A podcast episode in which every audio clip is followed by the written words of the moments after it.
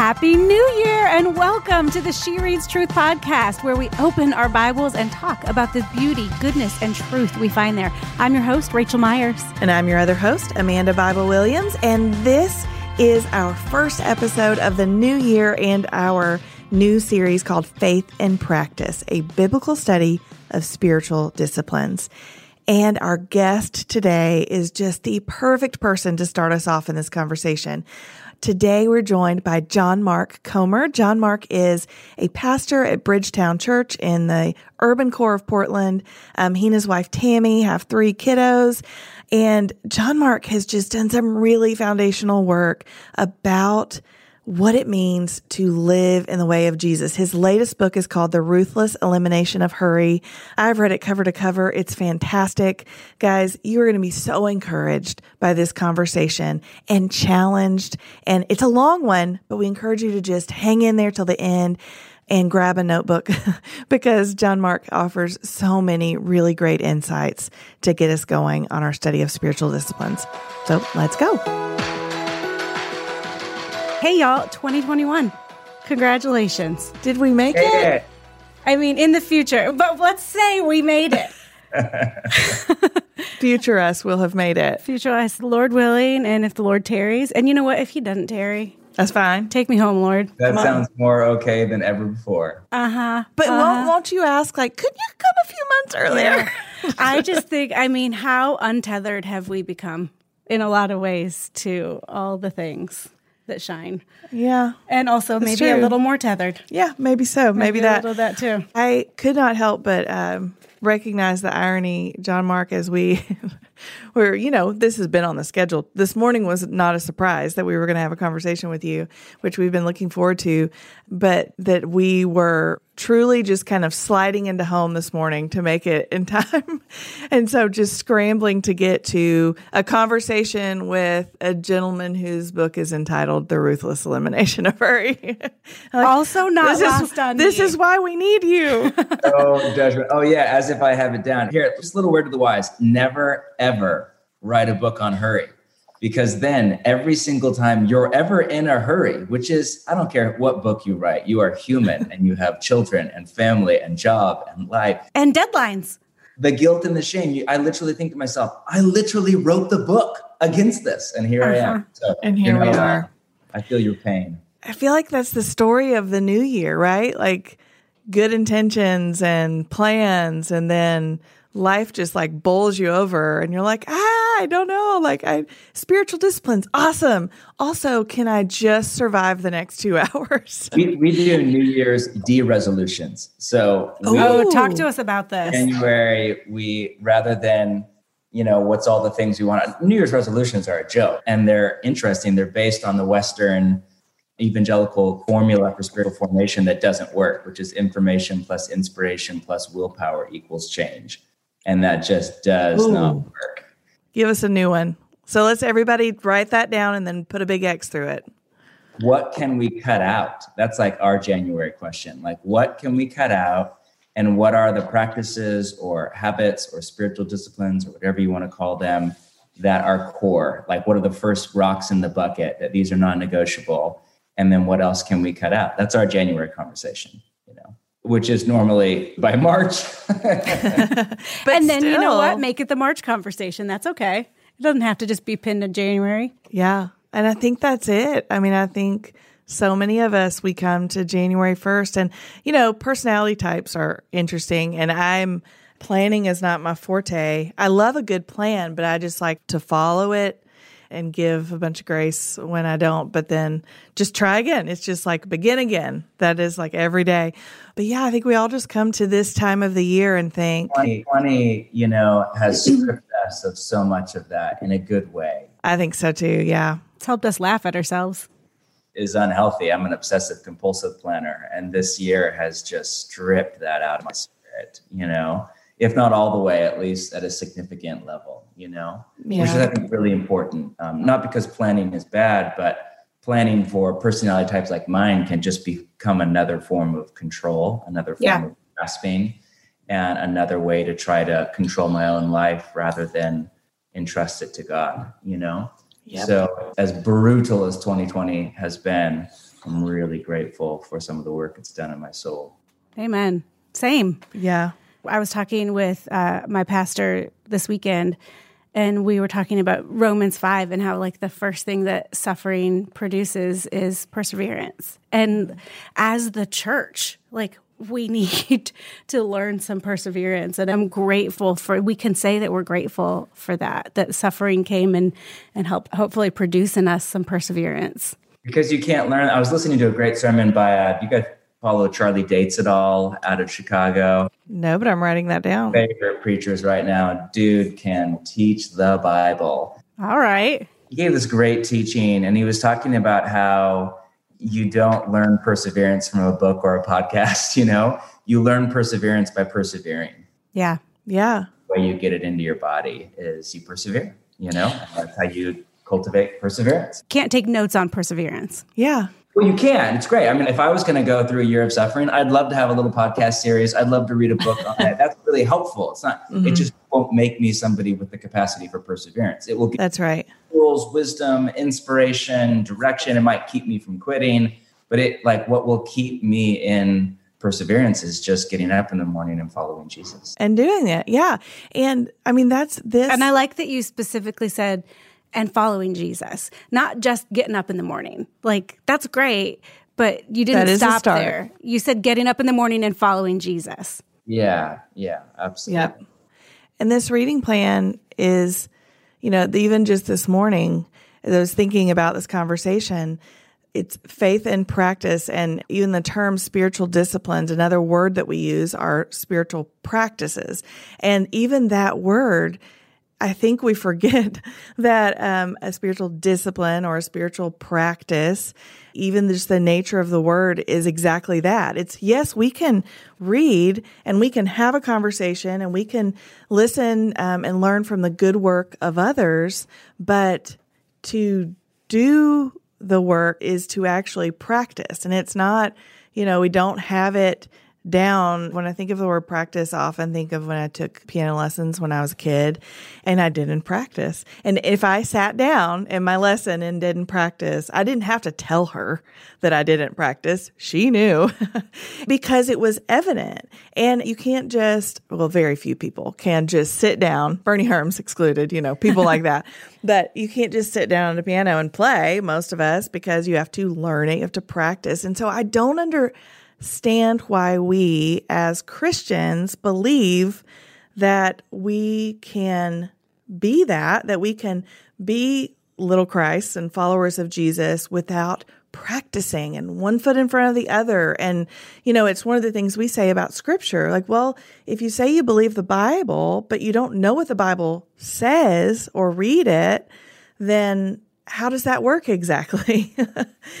And knowing and, the Bible is still not the same thing as having the mind of Christ. That's a great point. Knowing Talk what it us. says is the starting place. Yeah.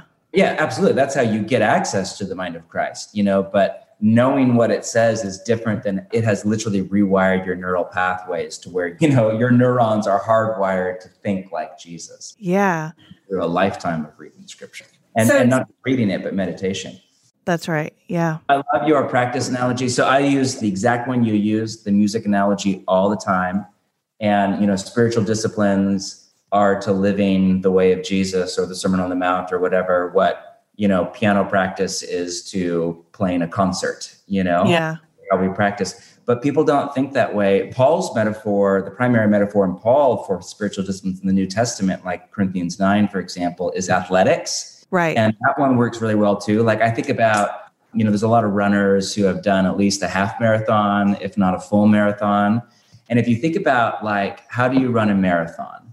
You don't run a marathon based on the information plus inspiration plus willpower. You know what I mean? You don't read a book about a marathon and then listen to a 20 minute podcast where somebody's pumping you up that you can do this and then just go out and try really hard to run a marathon. if you did, you know, if you were not in good shape, or let's say you were, you know, you're a smoker or you're whatever, and you're especially not in good shape, then you would maybe make it a mile, two, four, five if you're really tough, and then you would die. You would collapse on the side of the road, like leaking lung fluid, and call for the paramedics.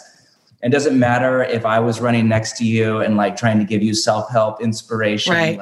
Like that would maybe get you an extra mile, but it's not going to get you 26.2. How do you run a marathon? Like it's the most basic thing. If you're totally out of shape, you start on day one and you run one mile. And then, you know, if you've ever done this every week, you add one mile on to your long run. So week one, Right. your long run is two miles. Week three, your long run is three miles. Week three, your long run is four. And then you normally break and do four or three again. And then you start again, four, five, six, and then you break, and then five, six, seven, and then you break, and then six, seven, eight. You know, that's the general principle. And eventually, over a long period of time, through what Paul in the New Testament calls training, you become the kind of person for whom it's hard, but it is well within your capacity as a human being to go out and run 26.2 miles. The problem is almost no Christians apply that basic hmm. common sense formula to living the Sermon on the Mount or the writings of the New Testament. Yeah. Most people just go out and try to run a marathon. So they read Paul say, Don't be anxious, and they ignore the dozens of times that he talks about the practice of gratitude, the practice of prayer, the practice of rejoicing, the practice of living in community, the practice of death to self, all of these practices that enable you to become the kind of person who can live with less or little to no anxiety in the world. They just go out and try not to be anxious. So that does not work. Richard Foster, when he released Celebration of Discipline, in the late 70s, toured America for two years. And at the end, his conclusion was that most American Christians think they change by trying, not by training. Hmm. And Guilty. and he's talking about evangelical Christians, often Reformed Christians, who might theologically preach against that. It's not about trying, it's not about willpower, it's about what God's done for you, da da da. They might have impeccable theology, but when it comes to their actual practice, it's basically trying or willpower. And it just doesn't work very well. That makes so much sense. That like if I just try hard enough, I'll be like Jesus. Like there are so many problems with that statement. but yet that is kind of what it boils down to when you I'm not trying to be cynical. You know what I mean? Yeah. People are well meaning people. Like people would mostly just say, I want to read the Bible and go live it. And that sounds great, but read Romans. Just read Romans just 12 or 13 and then just go do it that day and see how successful. get back to us. Sure, it can sound cynical, but also I think there's some freedom in that because just to say, listen, this is not, I mean, that formula that you keep, so the information plus inspiration plus willpower. And by information, um, in our context, I mean Bible. Right. Right. Right. I'm like, I come from a Bible tradition, Bible teaching tradition, and it was the working theory of change was not articulated, but the one I picked up at an unconscious level was basically read the Bible, get inspired by a sermon, and then go do it. Yeah. Now, if Right. they not said that, they would have said it's by the power of the Spirit, da da da. But that would have stayed at the cliche level and never actually moved into here is how you go rely on the Holy Spirit day by day. Here's how you rely Yeah. on the Spirit in the morning. Here's how you rely on the Spirit when you're tempted to da da da da. So talk to us about the converse. Like talk to us about what instead. Yeah, I was thinking about that this morning. Like, how do we, because here we are at the first of the year with our good intentions Yeah. um, that we all have. Our annual good intentions. Yeah, this is my annual list of good intentions. And then life comes in, right? 2020 or 2021, whatever. And we say, well, but then this.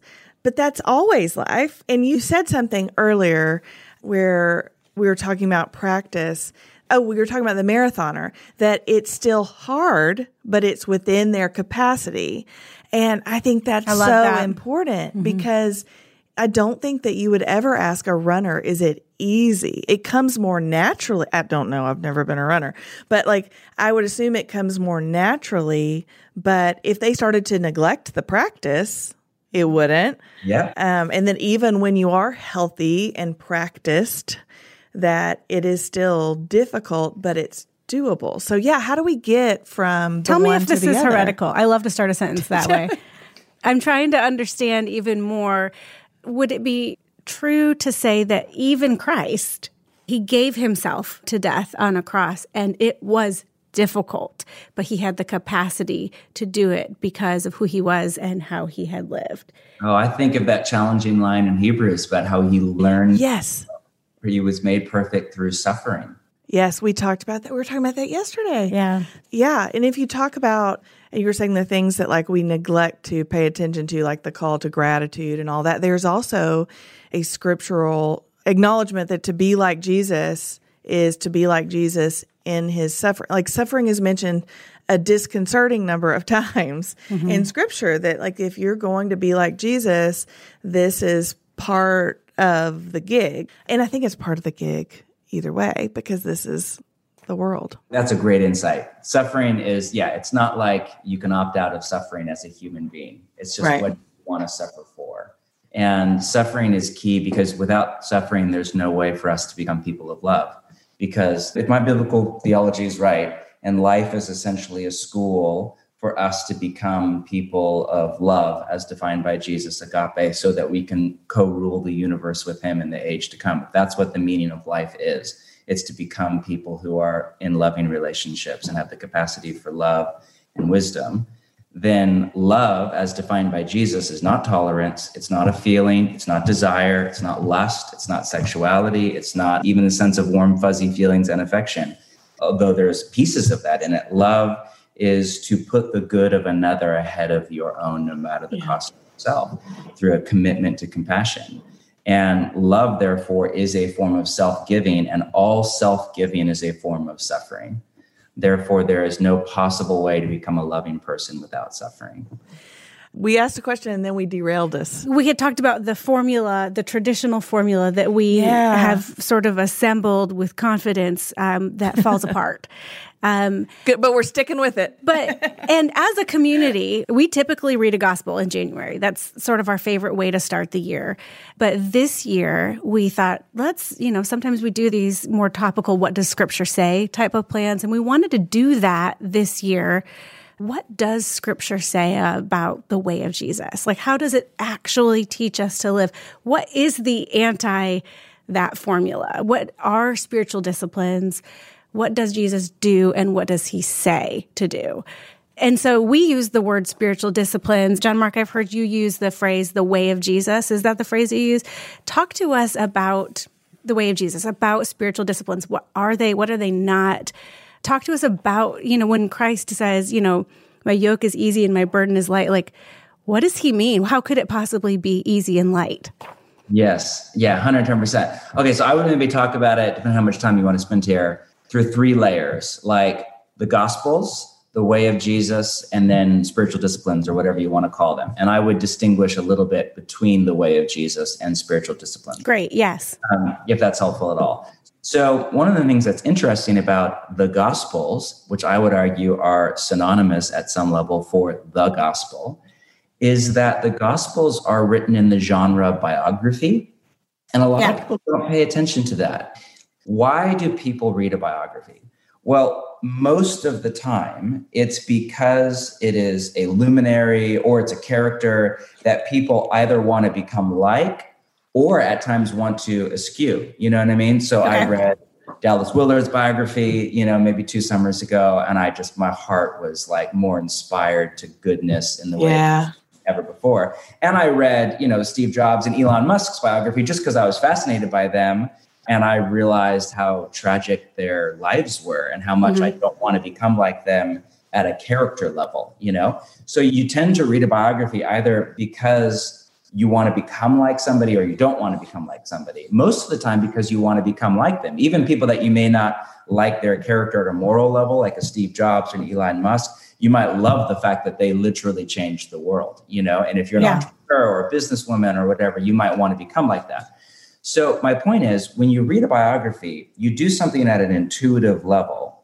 You are somehow, and a lot of this is even unconscious, or it's just it's what you naturally do, kind of comparing your own life to the life that you're reading. Yeah. You're looking for similarities. More importantly, you're looking for, at an intuitive level, ways that you could pick up on some of the details of their life and incorporate them, kind of transpose and transmute it into your own gender, your own year, decade, your own socioeconomic, your own business, your own family life, whatever in such a way that you may get some kind of a similar outcome to your life as they got to theirs. Because you have this intuitive sense as a human being that life is the cumulative effect of a million tiny decisions, that all of these tiny little habits and decisions and things somehow make up a life. And so it might be as simple as you're reading about, you know, Bill Gates and oh, he takes a week every single year and he goes to a cabin and he reads. Well, I'm going to do that.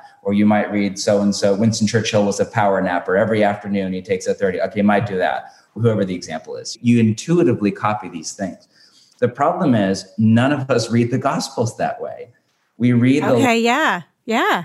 And we read Jesus say, Come and follow me but somehow we don't realize the most obvious statement that this is an invitation for us to come and copy the details of his day-to-day life. And that's like kind of my interpretation of come and follow me or another way to say that is come and apprentice under me you know come and be a student in my school of living. These are invitations to come and copy the details of jesus day-to-day life because the gospels are full not just of teaching and of miracle stories the Gospels are also full of random details about Jesus' everyday life. Yeah. So you take, you know, you're in Mark chapter one, first chapter of the Gospel, and you read very early in the morning while it was still dark, Jesus got up early and went off to a solitary place where he prayed. Okay, why is that there? And you read that as narrative, just descriptive rather than maybe prescriptive. Exactly. Because you have to ask the question, why is that there? That's not yeah. a teaching. That doesn't tell me any ethics. That doesn't tell me anything about the ethics of money, sex, or power. There's no theology in that per se. You know what I mean? I mean, there's some, but there's no like, I'm not learning that Jesus is the Messiah or the Son of God, or this is just a story about how Jesus started his morning after an exhausting Sunday. What does that teach me? If I was reading the biography of someone, I'd say, oh, wow, that's fascinating that after a super busy day of ministry, his philosophy wasn't let me sleep in now, go out to brunch and watch Netflix it was, I actually need, I've been with people, I need to disappear into yeah. solitude. I need to pray. I need to be alone with God. That's more important than anything else. Yeah. And he comes out of that story with a phenomenal clarity. He gets this incredible opportunity and he says no to it and says, I must go preach the gospel in other towns. He has this sense of like, nope, that's not what I'm to do today. This is what I'm to do today. I think you're meant to connect the dots between he was just alone with God in prayer, and now he knows what to say no to and what to say yes to. So there's a million things like that in the Gospels where you're like, wow. Sometimes Jesus makes it blatant, like when he washes the disciples' feet, and then yeah. he's like, this I have done to show you. right? Like it doesn't get any clear. Like Christians take that too seriously, and then they literally go wash feet in a world yeah. that doesn't have sandals anymore and yeah. dirt roads. I'm like, I think you're you're kind of missing the. You have the right heart, but you're missing yeah. the point. You know but he's saying follow my example. Most of the time though he doesn't actually come out in an explicit way say follow my example. Yeah. assume that's what it means to follow jesus. Right. Yeah. I wrote this down from your book where you said to take that like following jesus is literally taking his life as a template for your own. And i think that we on one hand and i'm just generalizing the church right now which is you know, safe, right? No, it's not. But just to generalize for a moment, I think that the tendency is to take that and think of it aspirationally, like, or on like a more abstract level. Okay, right. So use Jesus' life as a template. So I'm going to love people and serve people and I'm going to, you know, pray and, but very kind of vague, ethereal. But what's so challenging, but yet so simple about the work that you do, um, John Mark, in your book is saying, like, no, no, like what you just said, what if we actually copied some of these things or all of, you know, and didn't hurry. I mean, hurry is, it's so true. And it's infuriating that, like, no, I mean, hurry really is anti the fruit of the Spirit and that they don't coexist. And that is so evident and obvious but it's also kind of disheartening to think about because you're like, man, but hurry is everywhere in my day, everywhere. And so it really is both deeply challenging and convicting, but I think it also, the down in the deep of me, I feel the freedom that that can bring. That, like, wait, wait, but if I want to be like Jesus, then I need to trust and embrace the way of Jesus. Mm-hmm. You do have to hold in tension, come follow me with Father, forgive them, for they know not what they do. That's a great point. But that has to be held in tension, or not even tension, but in paradox in both and with Jesus died on my behalf and his something about his death that is not accomplished by my death, much less my death to self to like love my kids when they wake up in the middle of the night with a dream, bad dream or whatever, you know? And so I think you have to hold the compassion of God and justification by grace through faith in tension with example. You have to hold the, the call to follow Jesus' example and become like him in tension with the fact that Jesus shows us a God who is overwhelmingly compassionate and who literally will take our sin upon him. And you can't think about discipleship or spiritual formation or the way of Jesus through a, a merit based legal atonement lens. That will just take you in a horrible direction. You know what I mean? Yeah. Yeah. The, the practices is not like to make yourself right with God. They're to be with God and to become the person you ache to be. I mean, what do we ache for in life? Three basic, I mean, I define following Jesus as a life built around three simple goals be with Jesus, become like Jesus, and do what he did or do what he would do if he were you. Three, sir, what do we ache for as human beings? We ache for relationship, intimacy, loving acceptance with another human being, to be naked and unashamed, ultimately with God and then mm-hmm. with other people, mm-hmm. right? That's what we ache for. Yeah. Sexuality, which has been so perverted by our culture, is just a deep desire for communion and creativity, yeah. to, to, be one with another soul, to be loved as we are, to be accepted, to lose ourself in self giving agape love, you know? Secondly, we ache to become somebody who is good. We ache for goodness, even if we don't yeah. use that language or we skew it or rebel against it. Think about obituaries. Think about, you know, a funeral. You've never been to a funeral where somebody stood up and said, you know, what was great about Sally is she just leaned in and made millions of dollars. Right. she was a good person. John is he was just true to himself and he liked porn and so he pursued porn and that's just great for him. You know, was great about you know, Sam, is he, you know, was more successful at this industry than it. Nobody says that. Yeah. Nobody cares when you die. Mm-hmm. What matters is the person that you became and the relationships that you cultivated, your relational yeah. soul. And what we do matters. That's not to say that like our work and our life and our, I want to make a contribution to the world. Yeah. Discipleship to Jesus is tapping into these innate, deep human desires to, I want love and intimacy and relationship. I want to become a good person and I want to I want to do good in the world. I want to make a contribution, whatever. It doesn't have to be famous, it doesn't have to be celebrity, it doesn't be glamorous, but I want to leave the world better than I found it. These are deep human desires. Not just Christians have these desires. Humans right. have desires. Right. Discipleship to Jesus is where you aim those desires into specific goals to be with Jesus, to become like Jesus, to do what he would do if he were you. And so it's not about earning God's love. You have God's love. It's about coming into God's presence. It's about becoming a person of goodness. It's about making the contribution that God's called you to make in the world.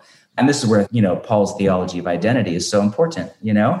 The wedding day analogy is great. On the day I got married, I got married really young. We were 19 and 21 years old. Oh, they were young too. Couldn't rent a car. They wanted me to be 21, so I got married the first Saturday after my 21st birthday. Oh, that's beautiful. no, it was not. It tells you all you need to know about my psychosis. Look at that day. I'm barely 28 years old. I still have acne. Like, what did I know about being a husband? Listen. But at that point, I am husband to T. I am in a covenant relationship. And I have spent the last almost this coming summer will be 20 years 20 years of my life trying to learn how to become who I already am. And I think that's what discipleship to Jesus is. We're in Christ, we're loved by God. Discipleship is how we learn to become who we already are so that we can gear up to become the people that God needs us to become in the age to come, where we co rule with Christ with love and wisdom. Amen. Amen. Goodness. Now, to take that's such good framework, and that's all so helpful and I think the big challenge of a study like this is what you just offered us, which is okay, what is the goal? Because the goal, you know, our mission as an organization at She Reads Truth is women in the Word of God every day. That's our organization's mission and goal. But the true goal of that is to know God. Mm-hmm. And there is an end that is beyond Bible reading. The goal is not Bible reading, that is the means to the end. Right. Yeah. And, and so much of spiritual disciplines, none of those are the goals. The great prayer life is not the goal. Right. Absolutely. Sabbath, silence, talk. Yeah. I mean, the ministry you lead that's so beautiful is a spiritual discipline. So yes, your whole yes. ministry is about one of the core spiritual disciplines. And all of the spiritual disciplines are a means to an end, which is why, you know, religious people can go weird if they let pride creep in because success is not I read my Bible 365 days a year. Success no, is not right. I Sabbath every Friday night, Saturday. Success is not I spend an hour in silent prayer every morning. Success is I am becoming more loving and joyful and peaceful and hopeful. I'm becoming more like Jesus. So Bible reading is not a virtue. Solitude yeah. and silence are not a virtue. Sabbath is not a virtue. Community love is a virtue. So yes. these are all means to an end, and we can talk about how that works. These are means of grace, as Calvinists call spiritual discipline. Like they're what open us up to the grace, to the empowering of God's Spirit to transform us into people of love.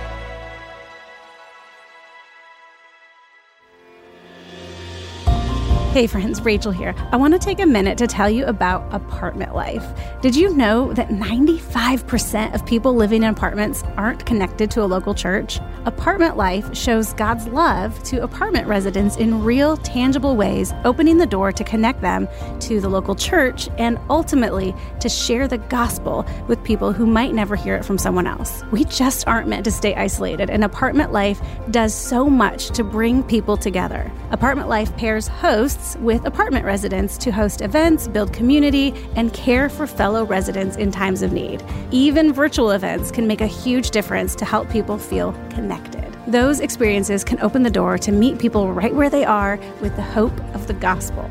Apartment Life has connected more than 65,000 residents with a local church over the last 20 years, and they are making more connections every day. So, if you're passionate about loving your neighbors and you love to throw a good virtual party, visit apartmentlife.org slash she reads truth to find out how you can become a host we want to take a minute to tell you about one of our podcast sponsors, Skillshare. Skillshare is an online learning community with thousands of inspiring classes for creative and curious people. Explore new skills, deepen existing passions, and get lost in creativity. As a member, you'll get unlimited access to thousands of inspiring classes with hands on projects and feedback from a community of creatives worldwide. So, whether you're looking to explore something new or to deepen your understanding of a current skill set, Skillshare offers creative classes designed for real life and all the circumstances that come with it. Break up your routine with spontaneous acts of creativity.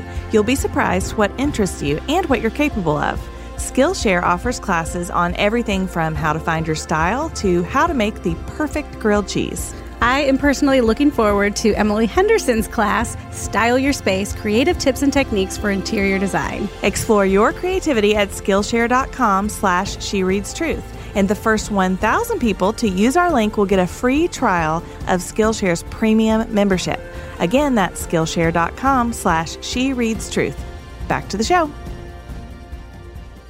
So we chose as our key verse, we always have a, a, key verse for our reading plan, whether it's a book of the Bible um, that we're reading through or a topic like this. And so our key verse for this plan is actually from 1 Timothy 4, but I would love to kind of read it in a little bit of context. John Mark, would you mind reading it for us? I'm looking at 1 Timothy 4, um, specifically 6 through 10.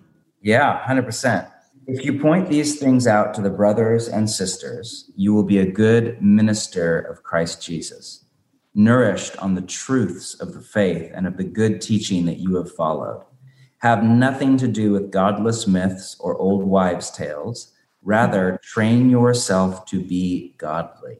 For physical training is of some value, but godliness has value for all things holding promise for both the present life and the life to come. This is a trustworthy saying that deserves full acceptance. That is why we labor and strive, because we have put our hope in the living God, who is the Savior of all people, and especially of those who believe.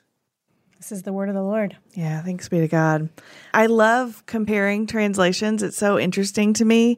So, in our book, we have the CSB, and that verse 10, I think where you said that is why um, it says, For this reason we labor and strive because we have put our hope in the living God. And that, like, I feel like we could, if we took ourselves by the hand and said, like, okay, do you put your hope in accomplishing this checklist of spiritual disciplines. Well, no, I don't put my hope there. Do you put your hope in the living God? Yes, I do. but like how to get it's getting from that general agreement that we want to be like Jesus to the practice of how to do that. But in making that and crossing that bridge, how to not preemptively trip ourselves by forgetting that it's a practice mm-hmm. and it's going to take, you know, getting up out of bed, feet on the floor, following Jesus day after day. After mm-hmm. day after day. I loved watching you read that, John Mark, because you couldn't help but preach it as you read it. Sorry. Muscle memory. I am a preacher. That's good. I love That's it. Good. But that rather train yourself in godliness. I think that I mean, we've been working on this reading plan for months and months and months. And that part of that passage has just mm-hmm. echoed in my ears and been such an encouragement and challenge to me. What does it mean to train myself in godliness? And then as we go into, you know, the topics, the spiritual disciplines for this week, we look at study, we look at fellowship, we look at prayer. I was especially interested in looking at the idea of fellowship as a spiritual discipline, specifically fellowship with other believers and even more specifically, when gathering with other believers, um, practicing spiritual disciplines together. I mean, we're still all in some version of lockdown, quarantine, or carefulness right now. So, yeah. like, the fellowship of believers yeah. is something that 2020 made very challenging, um, but also I think in some ways kind of handicapped us or excused us in ways that maybe shouldn't have. Even you know, as churches started regathering, you know, folks sort of enjoyed their seat on the sofa to do the live stream or something like that. Um, talk to us about fellowship as a spiritual discipline. Yeah, well, I mean, hmm, we become people of love by loving and by failing. Yes, yeah. You know, it's why the two greatest spiritual disciplines for many people are things that people don't even think of as spiritual disciplines. It's marriage and parenting. Yeah. Mm-hmm. Okay. Yeah that has more potential to shape you into a person of love. It won't if you let it, but you know, you can do go the opposite direction.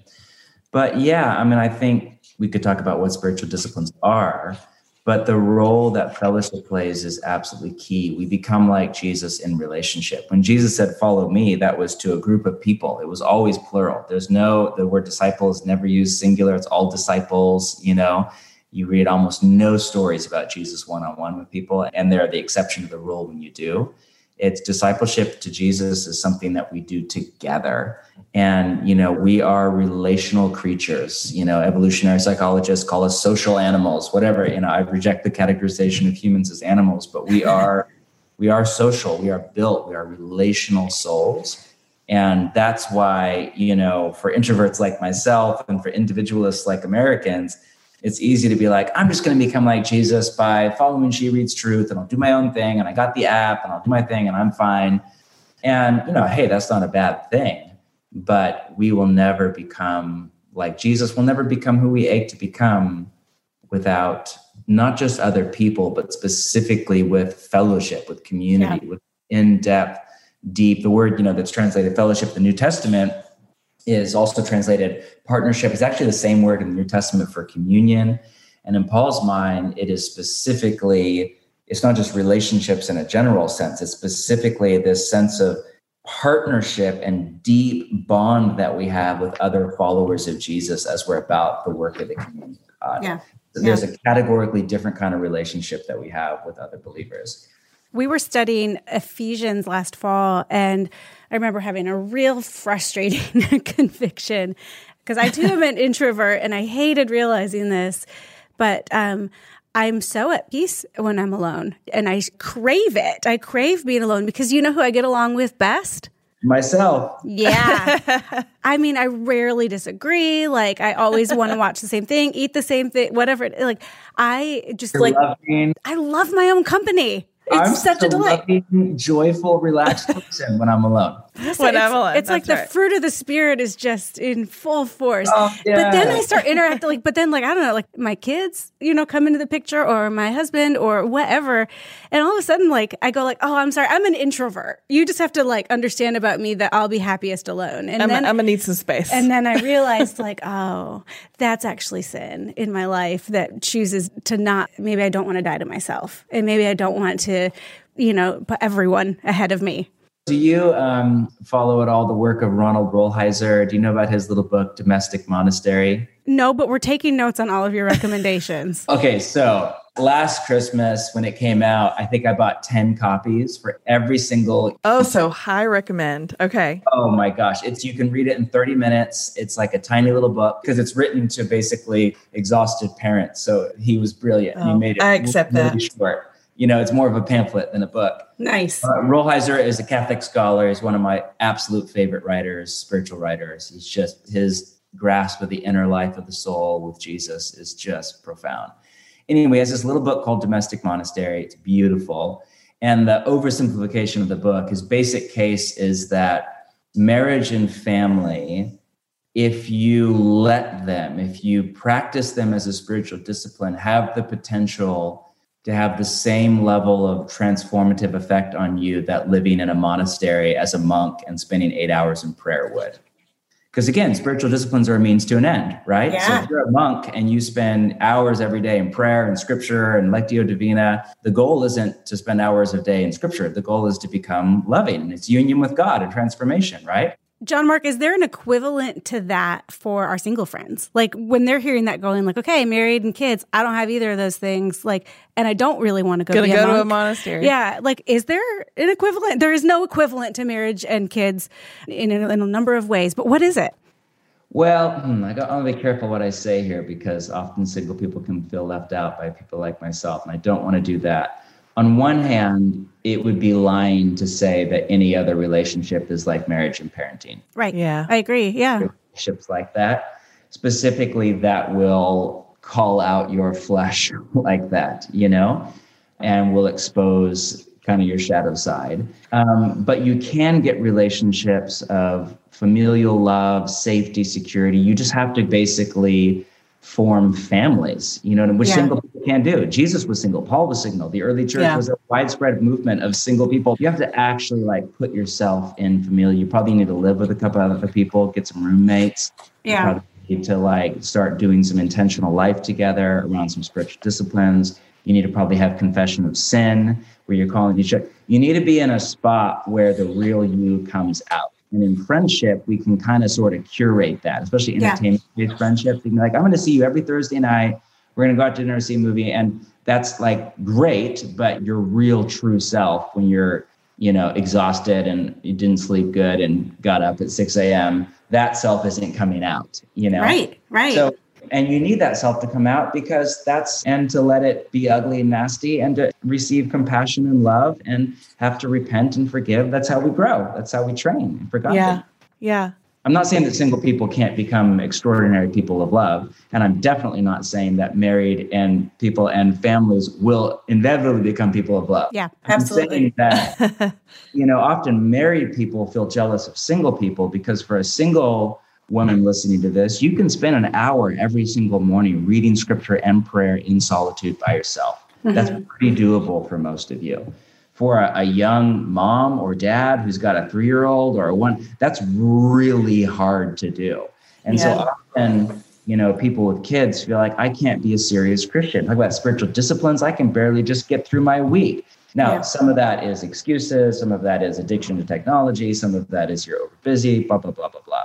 But the point is, often they feel like, therefore, I can't become a person of love like a single person can, who can go to church multiple nights a week and have in depth one on one conversations about God with my friends. Spend an hour in the day in prayer and have a Sabbath. And I can't do that. I'm just trying to get Johnny to soccer, you know? Right. Or Yeah. whatever.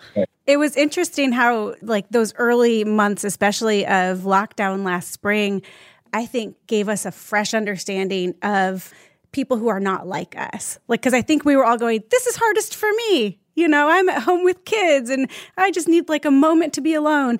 And our single friends Yeah. are going like, yeah, like you have a crew, you know, like, and so it was really interesting for us to begin to understand each other really more clearly. I appreciated all of what you just said, John Mark, especially even pointing out like Jesus was single, you know, Paul was like, there's so much of that early church. They weren't being, you know, trained in godliness in the context of marriage and family. That is not a requirement for that. Well, the familial context was the church. It was the church. I mean, for a lot of them, right? Yeah. And so, and in the fellowship day, and that's our day three reading, we get some of that section from Acts 2, where, you know, they held everything in common, they devoted themselves um, to teaching, to fellowship. Verse 45 sold their possessions and property and distributed the proceeds to all as any had need. Every day devoted themselves to meeting together in the temple and broke bread from house to house. I mean, that is describing you know, the highlights of some really deep relationship in which there had to have been conflict and confession of sin. There was, and this is where, and I did this for many years. Christians need to be really careful. You have to read all of Acts, not just chapter two. That's right. Yeah. So, you know, because that is when the church was still in the honeymoon stage. Yeah. So you have to read that same church in Acts chapter six when there's racism and they're fighting over the Hebraic Jews and cultural differences and money. Yep. And then you have to read the same church in Acts chapter 15 where they're angry that Gentiles are coming in and they're arguing and they can't agree and they're not sure what God wants them to do. So that's all the early church in Jerusalem. So if all you read is Acts chapter 2, you're like, they were so amazing, we suck. I'm like, no, just just keep reading. They were in Yeah. a honeymoon stage and they were Give amazing. minute. But that's a honeymoon stage. They had all sorts of nasty stuff that they had to deal with. They had sin still in their bodies. You know, just keep Yeah. reading. You'll get to Corinthians, and then that'll just make you feel way better about your church. Yes. And the point there is that community is incredibly important. That most of our church experience and Christian community experience doesn't come anywhere even close to Acts chapter two. And it's also hard and messy, and there's no utopian version of it. Our sin Yeah. comes out no matter who we are. Yeah. I want to go back to something you said earlier when we were talking about spiritual disciplines, and you said that you would make us a distinction between the way of Jesus and spiritual disciplines. And so I want to hear more about that. But related to that, one of our reading days this week is on the topic of prayer. And prayer is one of those spiritual disciplines that should, I mean, pray without ceasing, right? So, I mean, it should be part of all of the other things. It should be part of the fabric of our just existence. Part of our fellowship, as part of our Christians. study. Right. Yeah. It- you can't divorce prayer from any of these other things. And so I'm interested in hearing about kind of like where does the spiritual discipline like what is that role in the way of jesus um, or how are those connected and how are they different and then taking something like prayer and how jesus practices prayer and how he teaches he both models and just outright says pray like this mm-hmm. um, or and when you pray. yeah Yeah. Mm-hmm. Yeah. Not if, when. Yeah. Okay. So I would distinguish a little bit between way of Jesus and spiritual disciplines or practices. So the way of Jesus is language from the Gospels, in particular from the Gospel of Mark, which is the oldest gospel, the first gospel. And, you know, in Greek, the word is hodos, and it's a word that means way or road or path. And depending on what translation of the Bible you have, it'll show up as one of those or all three of those. But it came to me, and you see this a lot in the book of Proverbs, where there's a lot of talk about two ways the way of the wise, foolish. Yeah. Yeah. In contrast, the Hebrew version of this word is used all through Proverbs. And it came, this road path became a word picture for just like there are kind of two different paths, how we would use the word path, or, you know, there are two different kind of ways of being, there are two different paths, two different kind of roads you can go down. So it's still kind of a word picture in our mm-hmm. culture today. And Mark in particular uses this word, hodos, or way or road or path, not only as a word picture for kind of the way, the road, the path, the life, the lifestyle of Jesus, but also as a literary metaphor. So Mark's kind of a literary genius. And so he'll do a lot of stuff where he'll say, like, Jesus was on the way to Jerusalem. And he's, Okay, he's both yeah. talking about geography, traveling south, and he's saying that Jesus' lifestyle is one of voluntary suffering for love Okay. Yeah. Yeah. using it in like a double entendre. So to be on the way to Jerusalem is not just to travel south on the freeway. it's to be on a lifestyle where you are choosing of your own will to suffer for the good and the love of others, right? So this is language, the way of Jesus for just Jesus' vision of how to be human, the path to travel. I think the best kind of summary of the way of Jesus is the Sermon on the Mount, Matthew 5, 6, yeah. and 7. These kind of 14 core teachings of Jesus that have been put together, I think, in a flow of thought. This is, you know, the kind of person who is free of contempt in their heart, doesn't have that kind of anger, who is faithful to their commitments, who is free of anxiety, who does the right thing for the right reasons and not to show off other people, who's not under the control of money, who doesn't judge or condemn other people, but who knows who's not passive aggressive, but knows how to ask when they want something, who is holy before God you know, who loves their enemy and doesn't resort to violence, but rather prays for and blesses those that persecute them. That's the way of Jesus. It's the kind of person, the kind of life that we want to live. Now, inside the way of Jesus, the way of Jesus, I'll often say is it's not like when we think about the Christian faith, a lot of Western Christians think about it as like a set of ideas that you believe, or what we yeah. call kind of Bible and theology. Or maybe they take it a step further and they think about it as an ethical system of like mm-hmm. do's and don'ts and good and evil and what's good and what's bad. Um, you know, so they think about it often through theology and ethics, but they don't realize that there's a whole third category and that the way of Jesus is exactly what it sounds like. It's a way of life. It's a way of being. It's not just stuff to believe and stuff to do and not to do. It's a lifestyle. And this is kind of basic math. Like, you know, your life is the byproduct of your lifestyle. So there's a saying in the business world that I use a lot in kind of pastoral work. The saying is, your system is perfectly designed to give you the results you are getting. Okay, yeah. like let's say you run a widget factory and you're not, you know, making the profit you want to make or you're only making 10,000 of your little robots and you want to make 20 or whatever. A consultant would come in and say your system is perfectly designed to give you the results that you are getting, right? So you want to get different results, you want to make more money or or produce more widgets, you need to change your system. So if you apply that thinking to kind of discipleship to Jesus, if the results that you are getting are I feel far from God, I'm always hurried. I'm exhausted all the time. When I sit down to read my Bible, I'm distracted. I don't understand my Bible. I don't really like reading my Bible. I don't really want to be at church. If those are the results that you are getting, then the odds are that something about the system of your life is perfectly designed to yield that. And this is good. Yeah. All right. Well, that's interesting. I don't love reading my Bible, but I watch Netflix nine hours a week. Hmm. Right. I'm not really attracted to my spouse and really want to give myself to them like I used to. But that's interesting. I watch a lot of lustful material on TV. I really don't want to give, and I'm constantly wishing I had more. That's interesting. I don't tithe at all. Instead, I'm going into debt over this, that, or the. other. Like if you can just trace things back to the system of your day to day life, maybe the root problem isn't if you just try to deal with stuff at a behavior level, like a moral level, and you never deal with the root stuff in your heart and in your schedule, you will never experience the transformation that God wants for you. So you have to go down to the heart stuff where Christians are often like, that's at least familiar territory. Like, what, what are the idols in my heart, the attachments in my heart that I need to root out? But then you forget that what we love is the byproduct of our habits. Yeah. Like the, you know, this is where spirituality and psychology all agree that the things we do do something to us and habits shape our heart not through our prefrontal cortex but through our limbic system. They get into us and they shape what we love and what we hate what we desire and what we don't desire. So the, the easiest example for this is like coffee.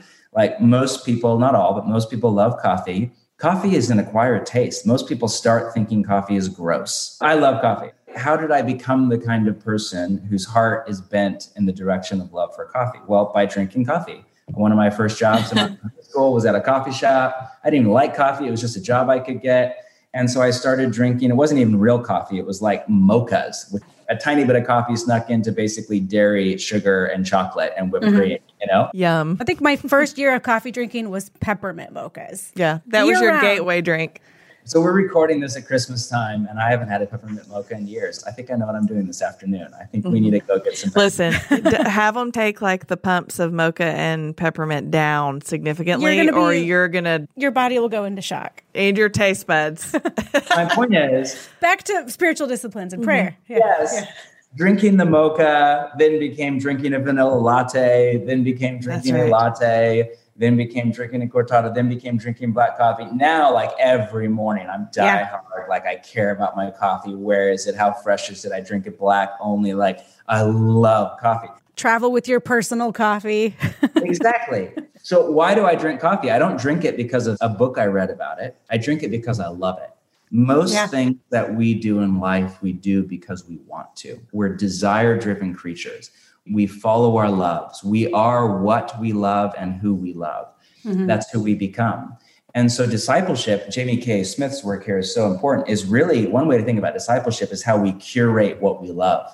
And we don't realize that we actually have a say, a choice in whether or not Yeah. we indulge certain desires in our heart or whether or not we push them in another direction because we know they will not lead to life but to death. And this is where our generation has completely lost sight of this. We do not have to be slaves to our desire. We can curate our, de- we can't control, but we can curate our desires. And what people don't realize is habits and your thought life are how you curate what you love. So if your thought life is full of secular messaging, Netflix entertainment, progressive, secular, or conservative, secular political news feed, ideology from the right or the left, whatever your socioeconomic background is. And if your habits are worldly habits, full of materialism, entertainment, overindulgence, sexuality, whatever, that is shaping you. You are being discipled by the culture long before you're being discipled by Jesus. And hmm. you are becoming like the world long before you're becoming like the kingdom of God. So, spiritual disciplines are all they are. Habits is the secular word.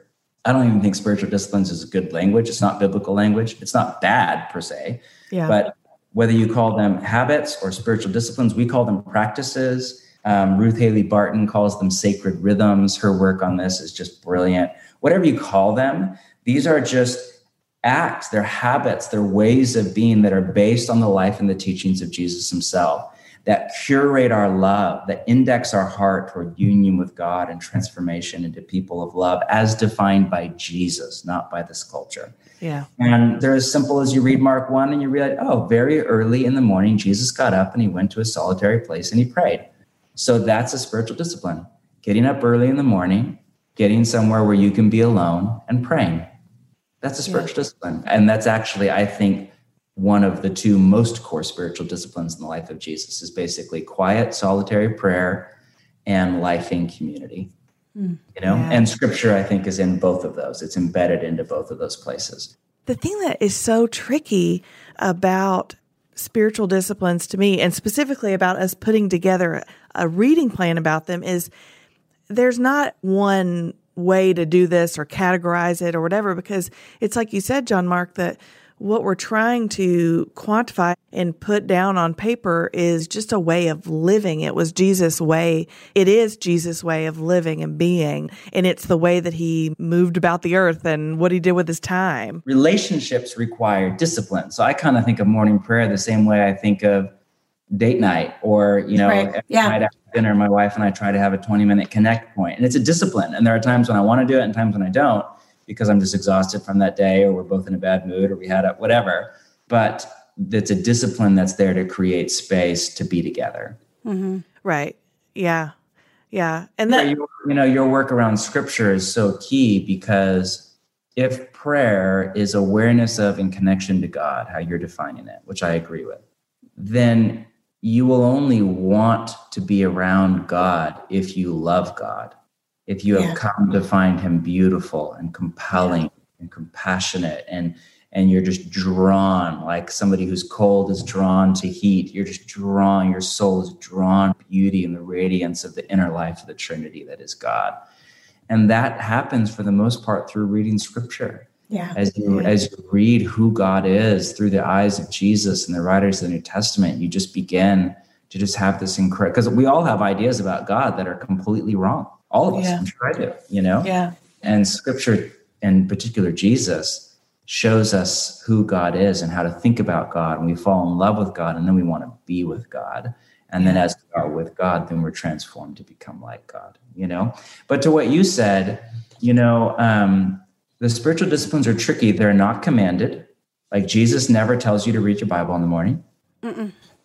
I think every Christian should wake up in the morning and read their Bible. I've been reading through the Bible in a year since I was like eight years old. I'm a fan. But Jesus doesn't tell me to do it. He doesn't command right. me. He doesn't command me to live in community. He doesn't command me to, you know, confess sin. He doesn't command me to fast. He doesn't command me to tithe. He just does all of these things. And then he says, Come and follow me. Come and follow me. You know? Yeah. So that's different. And the nice thing is it calls for intelligence and creativity and ownership. Yeah. Okay? You know, like the what would Jesus do bracelet from back in the day. We're both probably we're all of the age where we know what that is. Younger listeners are like, what is that? Wasn't a bad question. I have no beef with it. But a better question than what would Jesus do is what would Jesus do if he were me? Okay. Jesus wasn't female. Yeah. yeah. And so, how would Jesus be a woman? He wasn't a mother. How would he be a mother? He wasn't, you know, a single woman. He wasn't a Nashvilleite. He wasn't a Portlander. He wasn't, you know, there's so many different things. You know, how would Jesus change diapers? How would Jesus do a spreadsheet? How would Jesus, you know, pastor a church? I don't know. You could, yeah. argue, you know what I mean? And so, you have to extrapolate out from the life of Jesus. What does this look like? through mm-hmm. my life, my personality, my stage of life, you know, my call in life, the world I live in, my socioeconomic reality.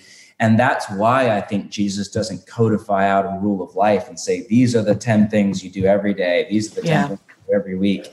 People have done that and it's really helpful, but it's only helpful in when your life is analogous to theirs. And since most of us are not a first century male Jewish rabbi who's an itinerant miracle worker, I'm yeah, not. I'm not either. you know? True confessions. You have to get creative. And that's the beauty of the Gospels because you just get to find yourself in these stories, find yourself in the narrative, and you get to explore. Okay, so Jesus would start his day in prayer. That's a little hard. I have a two year old. That's a little hard. I have a roommate. That's a little hard. I have to be at work at 6 a.m. So you have to get creative. How do I figure this out? How do I work this in? And there's no legalism, there's no earning God's love. It's just exploring what does it look like for me to copy the details of Jesus' life. Yeah. And all of these things that we're trying to put on paper and like, okay, for the purposes of just taking cues from scripture and putting a reading plan together so we can dig in and learn together, all of these things that we've labeled as disciplines and practices, they're all also connected. And so it's difficult, you know, we created this knowing we're going to do the best we can in a way that we think makes sense to us. But, you know, it's ultimately, it is about relationship. It is about practicing our faith in a person named Jesus. so here's where I'd like for us to kind of land. I know that there's so much head nodding happening with this. Yeah. You know, everything that you're saying, John Mark, that yes, like that's what I want.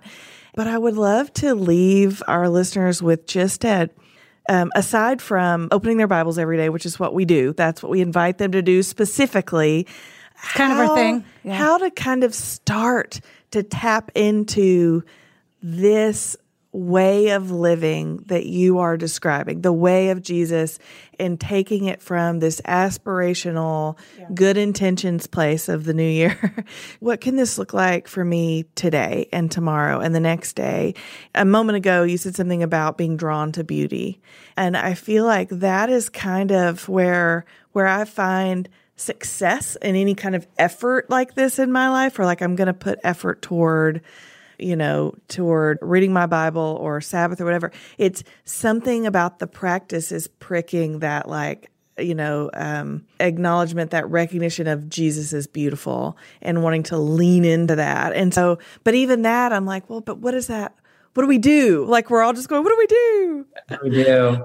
Well, the first thing I would say is stop doing stuff, not start doing stuff. Yeah, that's fair start with subtraction, not addition. You know, it's the new year, like I said, start every year with de-resolutions. Theologically, you know, Genesis 1, this is weird for Westerners, but in biblical theology and in Jewish culture, the day starts at sundown. Like yeah. in Western culture, technically the day starts at midnight, 1201, but we think of the day starting as when you wake up in the morning. Mm-hmm. Jewish culture, the day starts at night. And so Genesis 1, there was evening and there was morning on the first day. And then it's interesting, the week it's interesting. Starts, the week starts with Sabbath. And Eugene Peterson had this great like little aside at one point where he's writing about how in biblical theology the day starts with sleep and the week starts with Sabbath. And it's like God was teaching justification by grace through faith from page one of the Bible. Yeah. You don't earn the rest, the rest is given. Because so many people are exhausted and over busy, and talk about the spiritual disciplines is often, well, some people are probably feeling anxiety in their chest right now because they're just thinking, I'm already over busy and exhausted and stressed out. And now you're asking me to do more. Right. Now you're asking mm-hmm. an hour of prayer in the morning or read through this scripture thing or go to church more or have community. I'm already exhausted. Yeah. And so if following Jesus is just one more list of to-dos on top of your already over busy life, first off, it won't work. Secondly, you won't even like it. You won't even enjoy Jesus. Yeah. Yeah. So the first thing you need to do is rest and cut a bunch of stuff out of your life. We do a, like a welcome to the church thing a couple times of the year for people that are new to our church. I used to, we've been here for a while. I used to start with this big like vision talk about how we want to see the kingdom of God come to Portland. And it was super aspirational and completely ineffective and mostly just made people feel exhausted, you know? yeah. Now I basically say, hey, you're going to hear us talk about a lot of things that we do as a church. We're going to ask you to do some things. We're going to ask you to be in a community. We're going to ask you to come on Sundays. We're going to ask you to do some things. But um, we're actually not asking you to do more. We're asking you to do less. If you want to be a part of our church, we're asking that you would slow down your life to the pace of Jesus, you would cut out a bunch of extra stuff from your life and that you would really build in some habits of rest and renewal and prayer with God and other people to anchor your life. And if that doesn't sound appealing to you, then we're probably not the right church for you to be a part of, you know, because we're not here to just add more stuff on top of your already overbusy life. It's an easy yoke. And we want to help you shoulder. Life is heavy. There's a yoke, there's a weight to life that you have to shoulder. There's no version of life without suffering. There's no like, if I nail the spiritual disciplines, I'll never be anxious or tired or grouchy. That world does not exist. There's a weight, a load, and a bearing suffering to life, bearing the suffering of our own sin as we carry it in our own body that is never fully eradicated this side of resurrection. There's no way around that. Don't let this sound like utopian self help project self spirituality. Yeah. Life is hard. Following Jesus is not a cure all for all sadness, right? It will actually bring new sadness into your life in some ways. It'll just mix it with deep joy like you never could believe. But all that to say, more and more, I'm telling people start with rest.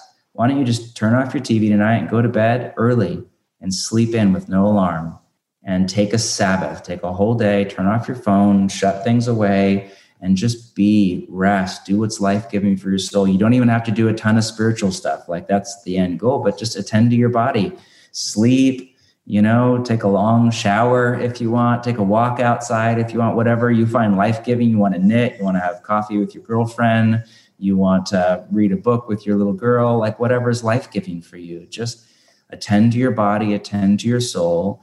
And then from a place of deeper rest and sleep and Sabbath, begin to just start every day in quiet with God. The hardest thing for me to teach my kids, because it's hard to teach your kids spiritual disciplines, right? Without forcing them to do things.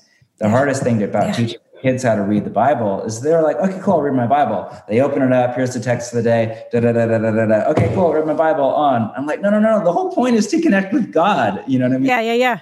My kids, Lectio Divina, basically. How do you slow down? How do you meditate on the text? How do you meet God in prayer? How do you let God transform you in this moment? The point is not just to read through the Bible, that text that we've assigned you as a family, because we're all reading through Acts together right now, you know? And I think it's the same problem for most adults, in particular yeah. those who have phones. It's like, cool, I read my Bible today. Oh, okay, but did your soul come to peace? Yeah. Did you connect with God? Did you rest in his love? Prayer for me looks increasingly like just sitting in the quiet and being loved by God and just looking yeah. at God, looking at me, you know? Now, I don't know we don't all start there, but prayer is the most life giving thing I ever do because it's not really something I do. It's more something that I just let be done to me under God's love. So, all that to say, I think the most practical way to start is cut a bunch of stuff out of your life, get a good night's sleep, take a Sabbath. Just do that to begin. And then if all you can pull off is seven minutes every morning, great. Start your day in quiet. And if you can pull off longer than that, fantastic. Just start somewhere Yeah. and then start again the next day. Yep, tiny habits. Better to start with five minutes and keep going than start with an hour and make it two days. Yeah. That's a good word. That is. All right. Well, I haven't seen a clock in a while, but I know Oh, it's late. we've deeply abused our time with John Mark. We have. So I love your intelligence, your love for scripture, your love for Jesus, your heart. This is just, Oh, you're kind. just we got to do this again. I just love Ah, we would love that. We would love that. Well, friends, we are coming back next week with week two of our faith in practice study. We're going to have our friend Annie F. Downs joining us, Who's one of uh, John Mark's internet friends. She's great. She is great. Fun. so we'll talk with Annie about fasting and Sabbath and, oh, you know, just, Oh, lots of things. Oh, lots of good things. Service, meditation. It's going to be good. We're really looking forward to that. I just don't want to take any more of John Mark's time, but I would love to ask one thing that we do on the She Reads Truth podcast. For an hour, we open God's word or share the testimony of the saints with each other and talk about the beauty, goodness, and truth that we find in scripture. But at the end of the episode, we love to look up from scripture and say, like, where in our lives are we seeing beauty, goodness, and or truth that's also pointing us to Christ? So our question for our guest at the end of every episode is that, John Mark, where are you seeing beauty, goodness, and truth in your life? You know what I'm thinking about today? We're recording this, you know, before Christmas. Is I'm just blown away at how hard 2020 has been, and that our church is still together. Amen. Oh, praise God. People, and we've not been able to gather for 10 months, and our people are still together in their own way, following Jesus. Our church is held together. We still have staff. People are still giving. I've just been blown Amen. away by the the simplest things that you take for granted. Yeah. Man. Oh, that's beautiful. so that's so good to hear. Yeah. It's fun to, you know, Portland's far from Nashville and it's just fun to hear that report from, you know, boots on the ground and reporting from Portland. Yeah, Holy that the Spirit church is is alive. alive and well. Yeah. Where you can't meet with anybody outside of your household at all, but somehow the church is still together. Amen. Hallelujah. Thank you, Holy Spirit. Yeah. well, thank you again so much for joining us and for sure I feel like I just sat and learned for an hour. that too. was incredible. So I'm ready thank to go take a nap per John Mark's instructions. I tend to overtalk, so I'll shut up now and you go take a nap. So that That's awesome. I love it. incredible. Thank you, and please come back. And like I said, we've got Annie F. Downs next week. But until next week, John Mark, what do we tell them? Keep opening your Bibles.